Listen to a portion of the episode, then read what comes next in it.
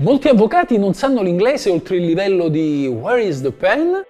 Ma mandano a memoria citazioni in latino. Tutto questo in un mondo professionale globale e digitalizzato. Eppure il famoso latinorum di cui parlava Manzoni, da che era un elemento distintivo e di rispetto, oggi è un macigno che allontana i legali dalla realtà e li rende padroni di un mondo solo loro. Siamo passati da un'era in cui a malapena la gente sapeva leggere e scrivere, sicché si fidava ciecamente delle parole del professionista senza indagarne il significato, ad una in cui chi non parla il linguaggio globale legale viene escluso, a prescindere dal fatto che ciò dipenda da un'eccessiva specializzazione nel proprio lavoro. Si potrà giustamente dire che il latino è una lingua meravigliosa, incredibile nella sua sinteticità ed armonia, che non va dimenticata ed anzi dovrebbe essere riscoperta, ma il punto è che se nessuno parla questa lingua, nessuno la capisce. Non si può parlare cinese in Italia come non si può parlare italiano in Cina. Il linguaggio, insomma, deve essere contestualizzato. Il fatto che un avvocato sappia il latino non deve essere confuso con il suo livello di preparazione, una confusione che però parte proprio dagli avvocati che così facendo, anzi così parlando, credono di esprimere la propria professionalità. Invece la conoscenza di un'altra lingua, che in questo caso è il latino, è un fatto puramente culturale, come ad esempio l'eventualità che un francese sappia lo spagnolo, che un inglese parli il russo o una persona su Facebook parli l'italiano. Così come l'arte c'è un momento in cui il latino va messo da parte e questo momento è quando si parla con la gente comune. Eppure gli avvocati non dimenticano mai di essere avvocati e forse lo sono anche quando sognano. Ecco allora un pullulare di espressioni latine incomprensibili per chiunque chieda un consiglio pratico o un'assistenza legale, quasi come se i legali avessero dimenticato la relativa traduzione in italiano. Un po' come quando si va all'estero per qualche mese e poi per snobismo si finge di aver dimenticato la propria lingua, il che mi ricorda quei consulenti marketing che ogni tre parole ne dicono quattro in un inglese italianizzato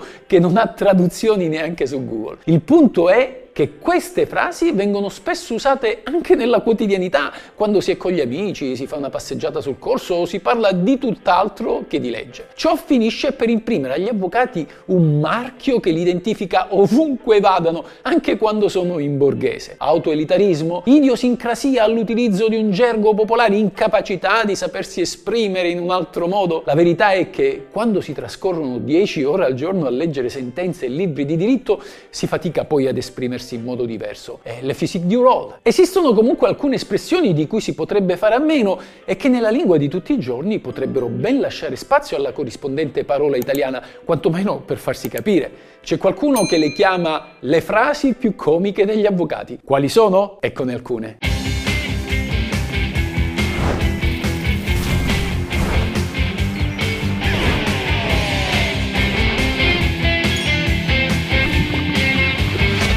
La legge.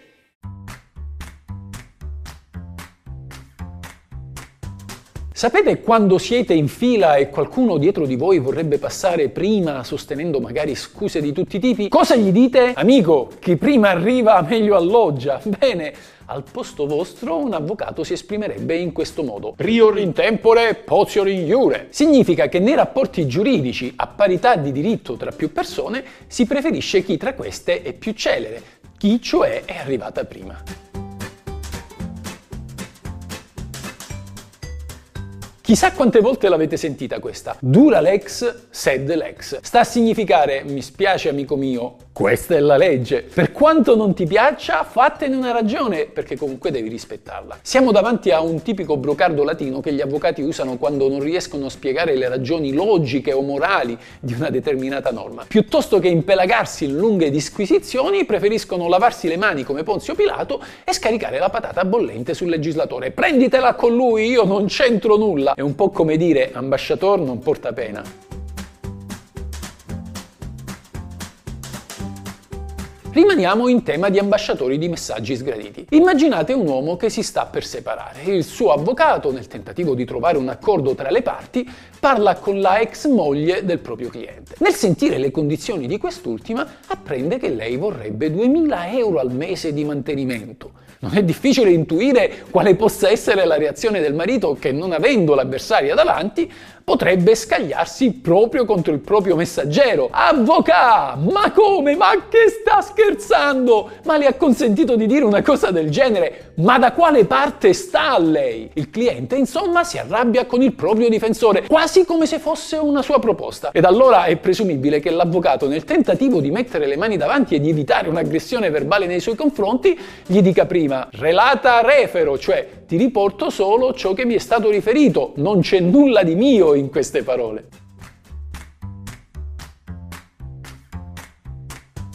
Nel mezzo di una discussione animata dite al vostro interlocutore sei un ignorante, al che questo vi guarda storto, pronto a sferrarvi un pugno. Intuendo le sue cattive intenzioni cercate di riparare. Intendevo dire ignorante nel senso che ignora, un po' come imbecille nel senso che imbelle direbbero Aldo Giovanni e Giacomo. Insomma, gli fate capire che la vostra intenzione era quella di usare il vocabolo nel significato suo letterale, cioè in senso stretto. Al posto vostro un avvocato invece avrebbe detto stricto senso sensu e probabilmente questo farà arrabbiare ancora di più il suo avversario che non capendolo e scambiandolo il vocabolo per un'altra offesa lo stenderà definitivamente a terra. Questa è la più divertente. Siete in auto con quattro amici. Sul più bello si sente una bella puzzetta di peto. Chi è stato? Io non di certo, dice subito uno di voi. Gli altri iniziano ad annusare l'aria e si accorgono dell'odore di uovo marcio ed allora accusano proprio quello che ha parlato per primo. Ecco, questa scenetta verrebbe magistralmente sintetizzata da un avvocato proprio con questo brocardo latino. Excusatio non petita, accusatio manifesta, ossia chi si scusa senza che gli sia stato chiesto si sta autoaccusando. Mia nonna diceva sempre, il diavolo che ti alliscia vuole la tua anima, il che significa che chi ti sta adulando sta per chiederti un piacere. I latini evidentemente non avevano tempo per dire tutte queste parole e sintetizzavano il tutto con captatio benevolenzie, ossia conquistare la benevolenza, il favore di chi ti ascolta con un mezzo ruffiano e gli avvocati lo usano molto molto spesso.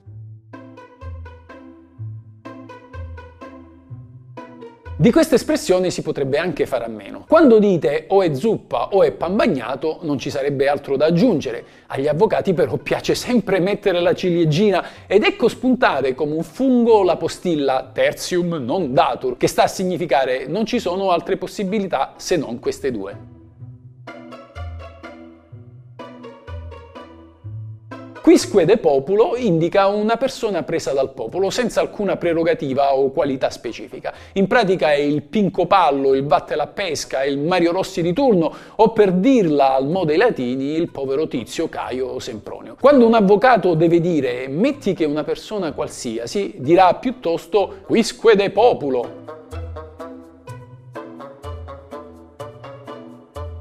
Nel diritto si usa dire erga omnes con riferimento a qualcosa che ha valore ed efficacia nei confronti di tutto il popolo. Il suo opposto è la famosa espressione inter partes, ossia solo tra le parti. Di solito si dice che la legge ha efficacia erga omnes, si applica cioè a tutte le persone che si trovano nelle condizioni indicate dalla norma. Le sentenze invece hanno valore inter partes, salvo quelle della Corte Costituzionale. E poi ci sono le leggi ad persona, che pur essendo destinate a tutti, presentano dei requisiti così specifici da essere indirizzate a pochissimi soggetti, se non ad uno.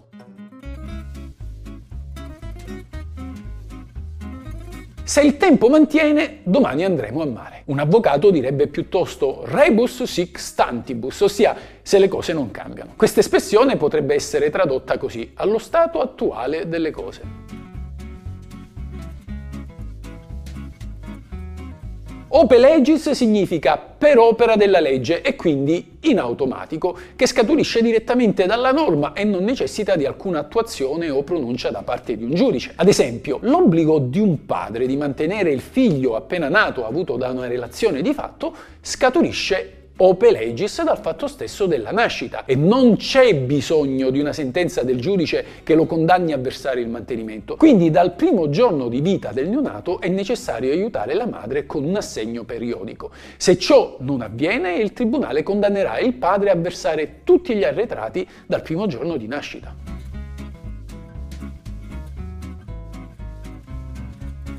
Con latinismo del tutto inutile, e ciò perché è perfettamente sostituibile con una parola italiana altrettanto breve e precisa. Medio tempore significa nel frattempo. Un avvocato però non dirà mai nel frattempo e quindi amici miei, medio tempore che finisco questo video, voi iscrivetevi al canale e azionate la campanella degli avvisi.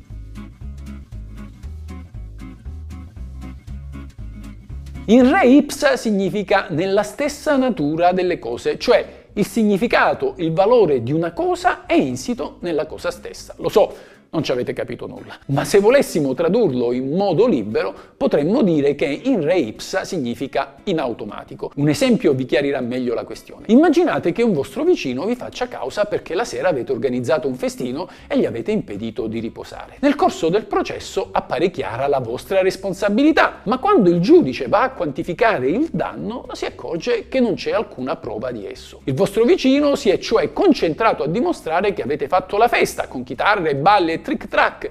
Credendo che già questo fosse sufficiente per ottenere un risarcimento, ma dice la Cassazione, il risarcimento non è automatico, non scaturisce cioè dal semplice accertamento dell'illecito, non è cioè in re ipsa al comportamento illegittimo. È necessaria la prova anche del danno, prova che se non fornita farà fare un buco nell'acqua al vostro vicino, che pertanto perderà il processo. Non si può intentare una causa per una questione di puro principio. L'esistenza di un pregiudizio concreto, attuale e reale non è in re ipsa nel comportamento contrario alla legge, ma deve essere dimostrato.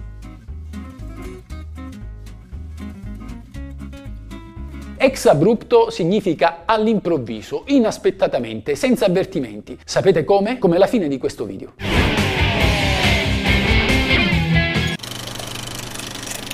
Aspettate, un video non può finire così senza la parola magica. Questa è la legge. Ora sì, sigla.